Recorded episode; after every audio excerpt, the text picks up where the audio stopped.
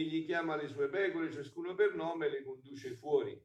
E quando ha spinto fuori tutte le sue pecore, cammina davanti a essa, le pecore lo seguono perché conoscono la sua voce. Un estraneo invece non lo seguiranno, ma fuggiranno via da lui perché non conoscono la voce degli estranei. Gesù disse loro questa similitudine, ma essi non capirono di che cosa parlava loro. Allora Gesù disse loro di nuovo: in verità, in verità io vi dico, io sono la porta delle pecore. Lodati Gesù e Maria.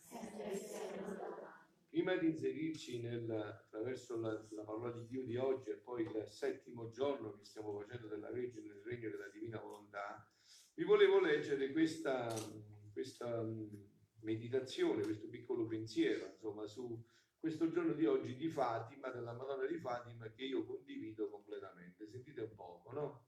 Dice questo uomo che sta scrivendo: non mi spiego, che fatica capire la Madonna di Fatima. Dice, ha ragione, no? Se voi vedrete il messaggio, c'è veramente fatica, no? Difficile capire questo messaggio. Poi soprattutto oggi.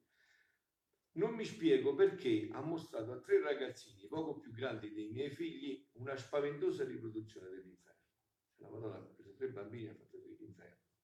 Voi avete riconosciuto il messaggio di Fatima bene. Statela a vedere bene da vicino. Tre bambini e ha fatto dell'inferno. Mentre io giro canale se c'è violenza in te. Non comprendo con che mancanza di tatto possa aver detto a due di loro una morte dolorosa prossima a venire. Lucia morirà anziana, ma già Giacinta e Francesco gli dice: tra poco voi morite, eh, morire un bambino. Mi inquieta il digiuno che ha imposto a dei bambini, all'età in cui una corretta alimentazione costruisce il fisico. È difficile da capire, eh? Ha proprio ragione, eh, no? Interroga profondamente, no? Noi che siamo pedagogisti oggi, che sappiamo come muoverci, che magari parlo per me, no? Per esempio, che trovo questo eh, compito delicato di esorcista, e eh, non sia mai un bambino sente una cosa del genere, di far uscire su tutti i giornali, eh, quasi la Madonna sui giornali ha fatto vedere l'inferno, anzi mia, altro che esorciccio, ha fatto vedere l'inferno. Quindi pensate un poco voi, insomma, no?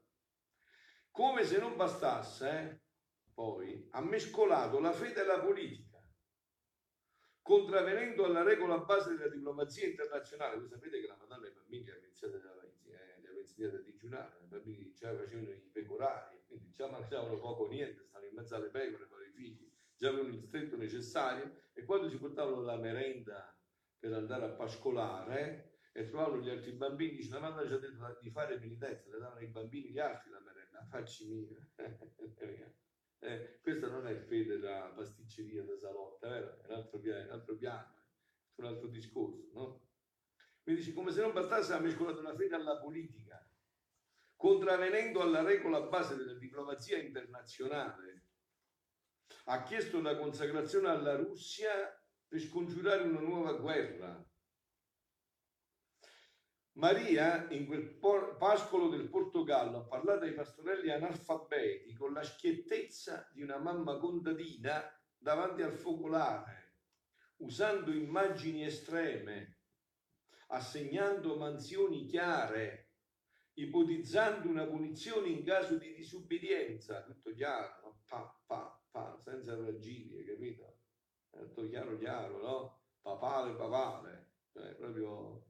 detto chiaro, ipotizzando una, una punizione in caso di disubbidienza. Come è lontano il linguaggio della nostra comunicazione senza contrasti, depotenziata con lo scopo di non offendere nessuno, resa spesso pur ostile, senza il nocciolo di una vera soluzione. Avete visto tante volte, io qualche volta non mai vedo più, ma qualche volta mi capita di sentire, per apprendere notizie e vedere qualcosa, no? Sento parlare, io non riesco a capire una parola. Un, dopo, quando ho finito di parlare, non ho capito niente di che cosa si sono detti. Mi sembra tutta una circollocuzione di termini, ma non si capisce niente, cioè non c'è niente di, di, di essenziale, di costrutto, non c'è niente, no? Ho riletto molte volte quelle parole cadute dal cielo cento anni fa. Forse è proprio il loro contenuto così chiaro a risultare inaccett- inaccettabile per noi persone del duemila, appassionate di misteri e rompicapi. I suoi discorsi sono il contrario di un enigma, perché la mamma di Gesù non ha bisogno di giri di parole delle divinità pagane, no? Io, per rendere quest'idea, sapete, c'è un'espressione di un, di un compito, che, di, una, di, una, no, di una frase che trovai studiando, no? Che dice così, eh? Così si parla oggi. La vita è la palingenetica obliterazione dell'io cosciente che si medesima in futuro nell'archetipo prototipo dell'antropomorfismo universale. Hai capito qualche cosa tu? Hai visto? Eh, questo è il linguaggio, invece qua è il linguaggio chiaro, hai capito? Non, è una, non sono circollocuzioni, capito? Non sono circollocuzioni, no? I suoi discorsi sono al contrario un enigma, perché la mamma di Gesù non ha bisogno di giri di parole delle divinità pagane. Maria dice senza troppa educazione che l'inferno esiste, che la preghiera funziona e può cambiare la storia, che ogni scelta che facciamo è legata a doppio filo con il destino di tutto il mondo. Ci crediamo davvero? Quando ho un problema mi inginocchio, ho paura della possibilità di soffrire pene eterne come conseguenza di certe decisioni?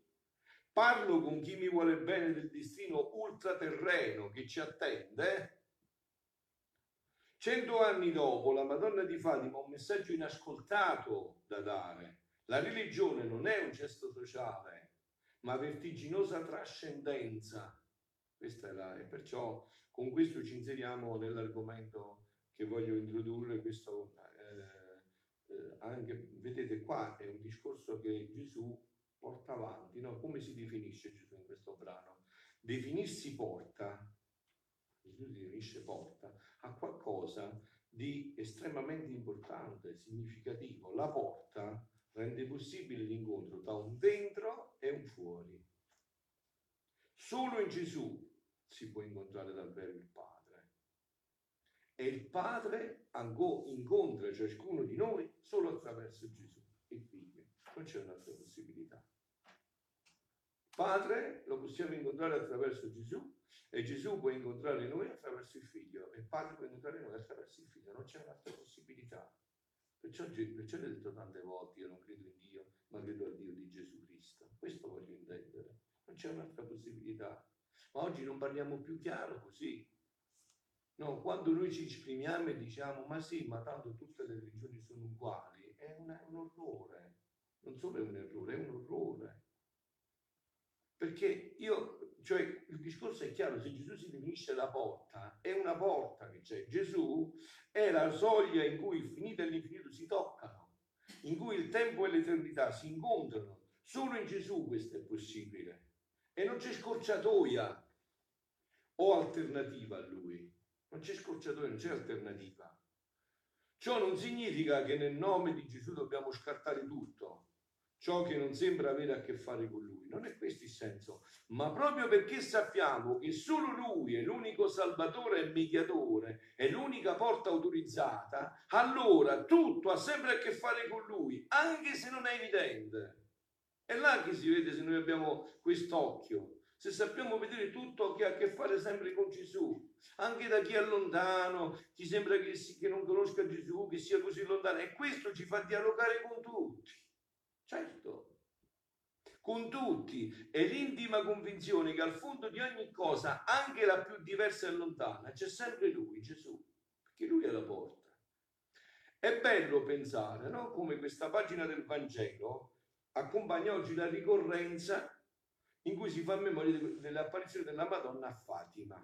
Chi è Maria se non colei che più di tutti ha ascoltato la voce di suo figlio Gesù, il pastore, che non ha visto un'altra porta, che ha conosciuto solo questa porta e solo questa voce, e si è lasciata condurre per strade misteriose con una fiducia immensa. Tanto è vero che lei stessa è diventata porta, come la chiamiamo porta del cielo. Sentite adesso che cosa dice in questo piccolo brano eh, dell'agosto um, ventitré eh, del millenovecentotrentasei, Gesù di sua mamma. Figlia mia, questa gran signora, sua mamma, col vivere nel volere divino, si sentiva coi fatti regina di tutti e di tutto, e anche regina del gran re divino, ma tanto che fu essa che formò la porta del cielo.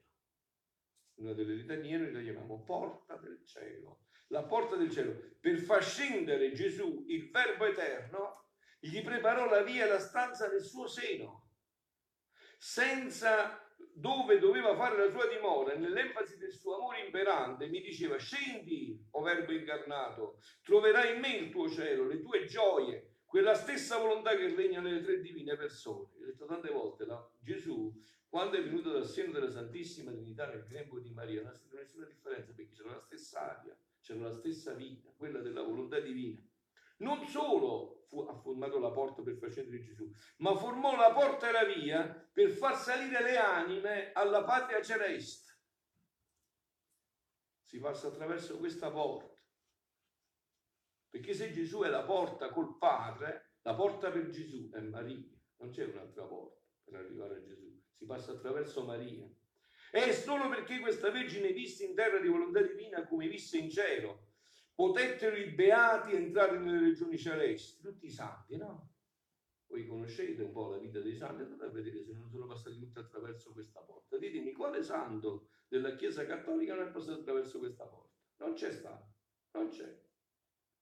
Non c'è nessun santo che non ha passato attraverso questa porta, nelle celesti regioni, e goderne le sue delizie, perché questa Madre Celeste li tiene coperti, coinvolti e come nascosti nella sua gloria. E in tutti gli atti che fece nella volontà divina, sì che i beati sentono nelle loro gioie l'amore, le opere, la potenza di questa mamma e regina che li rende felici. Che cosa non può fare la mia volontà? Tutti i beni possibili e immaginabili, e nella creatura dove essa regna, le dà tal potere che giunge a dire: fa quello che vuoi, comanda, prendi, dai, io non ti negherò mai nulla, la tua forza è irresistibile, la tua potenza mi debilita, perciò metto tutto nelle tue mani, perché la faccia da padrona e regina. E così adesso ci possiamo introdurre in questo settimo giorno. Noi lo facciamo con la cadenza nostra, quindi ci allungheremo anche a giugno questa, questa, queste meditazioni, queste lezioni della Madonna. Vi ricordate che abbiamo fatto i primi sei passi, importantissimo. Era, il primo passo era sacrificare, il secondo passo era svuotare, il terzo il proposito fermo, il quarto la prova, il quinto il trionfo della prova, il sesto il possesso. Che cosa vi ricordano questi sei passi? Eh? I sei giorni della creazione. Sono i sei giorni della creazione. Adesso arriviamo al settimo giorno. Vi ricordate i sei giorni della creazione? E Dio fece questo, e al sesto giorno ha fatto l'uomo. Adesso siamo al settimo. Al settimo giorno Gesù, Dio, ha, si è riposato perché ha completato tutto. E quindi si è guardato e ah, che, che capolavoro ho fatto, che meraviglie stupende ho fatto. E in queste meraviglie stupende ho fatto il gioiello del mio gioiello, l'uomo. Questo è il capolavoro di tutto il creato. Per le altre cose avevo detto, finendo l'autore sacro, è buono, è buono. Primo giorno è buono, secondo giorno è buono, terzo giorno è buono, quarto buono, quinto buono, il sesto molto buono. Quando ha creato l'uomo era molto buono. La cosa più bella, il sogno di Dio era l'uomo. L'ho fatto molto buono. Eh, a vederla adesso è tutto il contrario, no? L'aveva fatto così, molto buono. Aveva fatto questo capolavoro, no? E adesso ci, ci entriamo nel settimo giorno. Questo giorno... Ehm, l'anima, come al solito sapete, inizia così, no? L'anima alla divina segretaria. Che significa l'anima? Come nella Bibbia. Voi vi siete chiesti quando nella Bibbia non c'è il nome? Perché? Che significa quando non c'è il nome? Che sei tu. Te lo devi applicare a te. Quella donna che ha toccato la, la, l'abito, il manto di Gesù ed è stata guarita, vuoi essere tu. Dipende dalla tua fede, perciò non c'è il nome. Che la parola di Dio è attiva, eh, oggi è qua, così anche l'anima, se non c'è il nome può essere tu, se lo vuoi essere, quell'anima.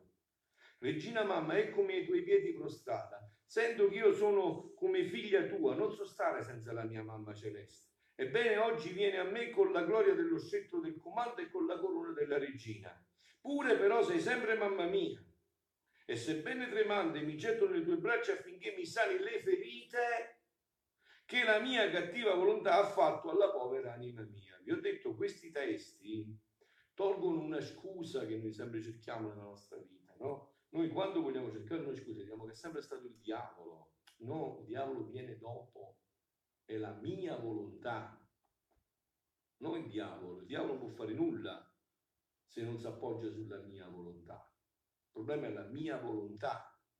Qua sta il punto. È la mia volontà. Sono io che decido. Senti, mamma mia sorella, se tu non fai un prodigio, se non prendi il tuo scettro di comando per guidarmi a tenere il tuo impero su tutti gli atti miei, per fare che il mio volere non abbia vita, non avrò la bella sorte di venire nel regno della divina volontà. E adesso c'è la lezione della regina del cielo. Lezione, quindi che cosa vuol dire? Che la mamma qua si presenta come nostra mamma e maestra, come una mamma che educa la sua bimba, il suo bimbo, gli sta dicendo ciò che va bene e ciò che va male.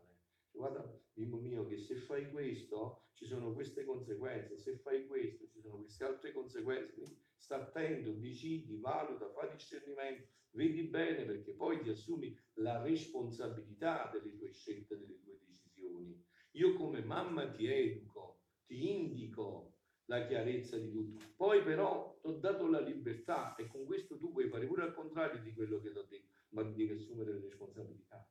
Io ho detto tante volte, no? Se io decido qua a Sessano e posso scegliere tra il motorino e la bicicletta e mi prendo la bicicletta, poi mi posso lamentare che per fare queste salite devo pedalare.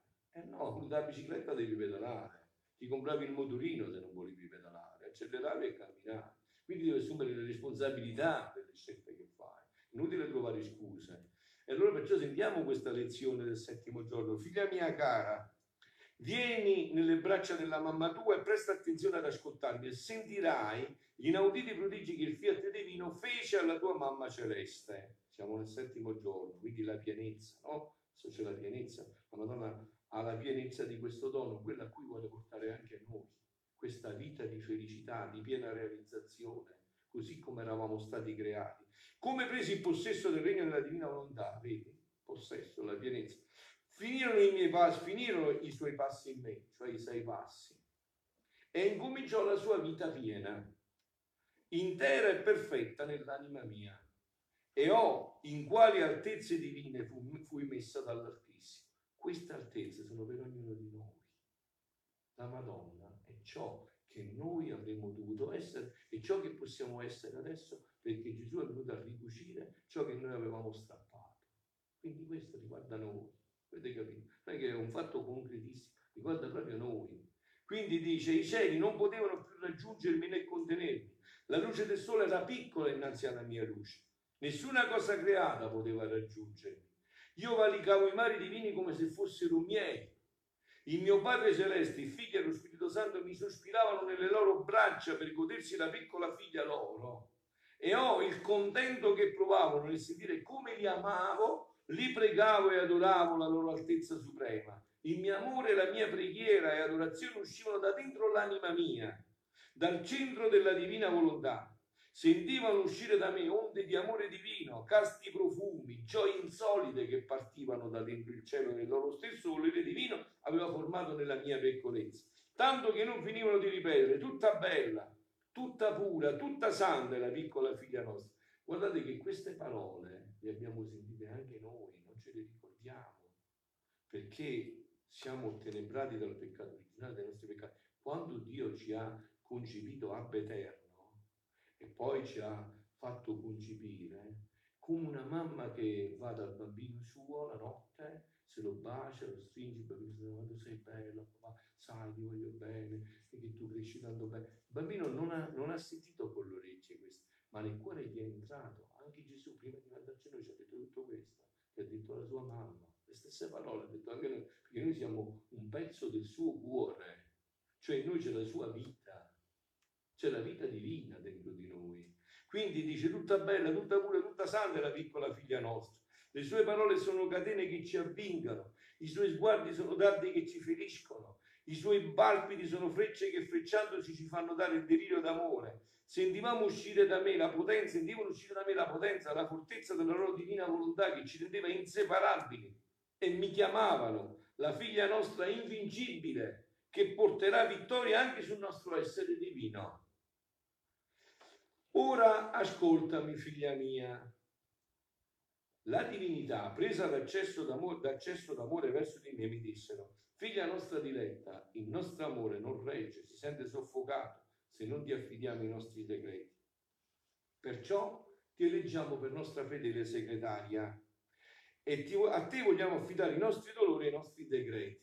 A qualunque costo vogliamo salvare l'uomo. Questo è il sogno di Dio, salvare l'uomo per, e divinizzarlo, riportarlo in quella condizione di origine. Ma tu non puoi portare un ammalato alla piena guarigione se prima non le operi, gli fai fare la convalescenza, tutto il periodo necessario per riprendersi, ma il tuo sogno qual è? Riportarlo sano se è possibile ancora più di prima. Sano se è possibile ancora più di prima. Quindi dice, a qualunque costo vogliamo salvare l'uomo. Guarda come va a precipizio. Eh, adesso, oggi però ci vede ancora più. Insomma, la sua volontà ribelle lo trascina continuamente al male. Senza la vita, la forza, il sostegno del nostro volere divino, ha deviato dalla via del suo creatore e cammina strisciando la terra, debole, malato e pieno di tutti i vizi. Ecco punto dove sta. Eh, si riconcilia a quello che diceva la Madonna a Fatima, no? Pieno di tutti i vizi, pieno di tutti i vizi, cammina strisciando la terra, debole, malato e pieno di tutti i vizi, ma non ci sono altre vie di mezzo per salvarlo, né altre vie di uscita se non che scendere il Verbo eterno, se non che Gesù si faccia uomo. Ma c'è un'altra possibilità. Prendere le sue spoglie, le sue miserie, i suoi peccati sopra di sé. Voi avete capito che ha fatto Gesù, no? Riflettete sempre bene su questo. Gesù è venuto a prendere tutti i peccati nostri e li ha pagati lui. Tu conosci uno che fa questo. Tua mamma è morta per te, tuo papà è morto per te, tuo, figlio, tuo figlio è morto per te, solo lui è morto per te, per i tuoi peccati. Affratellarsi con lui, vincere la via d'amore e di pene inaudite, dargli tanta fiducia da poterlo riportare di nuovo nelle nostre braccia paterne. Oh, come ci duole la sorte dell'uomo! Il nostro dolore è grande, né potevamo confidarlo a nessuno. Perciò la Madonna parlava così a dei bambini. Perché c'è questo in ballo. Non è uno scherzo. La, e che li domini, non potevamo mai comprendere il nostro dolore, non potevano comprendere il nostro dolore né i gravi mali dell'uomo caduto nel peccato. A te che possiedi il nostro fiat, è dato di poterlo comprendere, e perciò come a segretaria nostra vogliamo svelarti i nostri segreti e metterti nelle mani lo scettro del comando, affinché domini ed imperi su tutto e il tuo dominio vinca Dio e l'uomo e ce li porti come figli rigenerati nel tuo cuore, nel tuo materno cuore. Perciò alla fine dice a Fatima: il mio cuore immacolato trionferà. Che significa? Rigenererà questi figli e li riporterà a quel progetto meraviglioso d'origine, così com'erano, in quella vera felicità, in quella vera gioia, non queste false felicità e in queste false gioie. Avete visto che fa il diavolo? Il diavolo ti serve il caffè, ma dentro sotto ci ha messo il veleno, capito? Sotto ci ha messo il veleno. Quando lo vai a sorseggiare alla fine è bevuto il veleno. Così fa Satana con tutte le false gioie, le false luci che propone all'umanità. Chi può dirti, figlia cara, ciò che sentì il mio cuore a questo parlare divino? Si aprì in me una vena di intenso dolore e mi proposi, anche a costo della mia vita, vincere Dio e la creatura e unirli insieme. Ora, figlia mia, ascolta la mamma tua. Ti ho visto sorpresa nel sentirmi narrare la storia del possesso del regno della mia divina bontà. Ora sappi che anche a te è data questa sorte. Anche a me, a te, la stessa sorte ci viene data. Dobbiamo scegliere, non si può fare i pesti per non andare in guerra, dobbiamo scegliere, dobbiamo scegliere quale strada vogliamo fare, la strada larga o la strada stretta che però porta alla felicità piena, la strada larga che porta all'infelicità per sempre nel tempo e nell'eternità. È nelle nostre mani, nella nostra mente, nel nostro cuore la scelta. Ora sappi che anche a te è data questa sorte, se ti decidi a non fare mai la tua volontà, il volere divino formerà il suo cielo nell'anima tua, sentirai la inseparabilità divina, ti sarà dato lo scettro del comando su te stessa, sulle tue passioni, non sarai più schiava di te stessa, perché la sola volontà umana mette in schiavitù la povera creatura. La, le tarpa le ali dell'amore verso colui che l'ha creata ne toglie la forza, il sostegno, la fiducia, lo slanciarsi nelle braccia del suo Padre Celeste, in modo che non può conoscere né i suoi segreti né l'amore grande con cui l'ama, e perciò vive come estranea nella casa del Padre suo divino, Che lontananza getta fra creatura e creatura l'umana volontà? Che lontananza getta? Tanto che noi abbiamo paura di Dio, no? Come se il bambino piccolino, paura della mamma, del papà, che lo stanno a prendere i bacini, quella paura. Questo da che cosa è venuto? Dall'umana volontà, che non, non vediamo più, non vediamo più chi ci deve far paura, non sappiamo più discernere chi ci inganna e chi ci dice la verità. Chi ci consiglia la strada della gioia e chi quella della falsa gioia, non sappiamo più discernere. Perciò ascoltami figlia, contenta, contenta, dimmi che non darai più vita alla tua volontà e io ti riempirò di volontà divina. E concludiamo con la preghiera dell'anima. Mamma Santa, possiamo fare molto bene nostra, sentite. Mamma Santa, non vedi come sono debole? Eh? Le tue belle lezioni mi commuovono fino alle lacrime e piango la mia grande sventura di essere tante volte caduta nel labirinto di fare la mia volontà e mi sono discostata da quella del mio creatore. Perciò la Madonna è qua da trentotto anni che appare ogni giorno e perciò anche l'altro giorno il Papa Francesco ha detto che ormai sono, sono liberi pellegrinaggi a Medjugorje, che le parrocchie, certo, perché la mamma è qua per questo, avete capito? E se è necessario stare altri quaranta anni, stare altri quaranta anni, è una mamma, ma voi l'avete avuta la mamma? Insomma, una mamma, cioè mia mamma quando io stavo male faceva cose pazze, non si muoveva da vicino al figlio, era mamma. E chi sta più male di noi come siamo oggi, in questa umanità? Da quello che fammi da mamma, non mi lasciare a me stessa, con la tua potenza unisci il volere divino al mio, chiudimi nel tuo cuore materno, dove sarò sicuro di non fare mai la mia volontà. Fiat. Ecco, adesso sapete che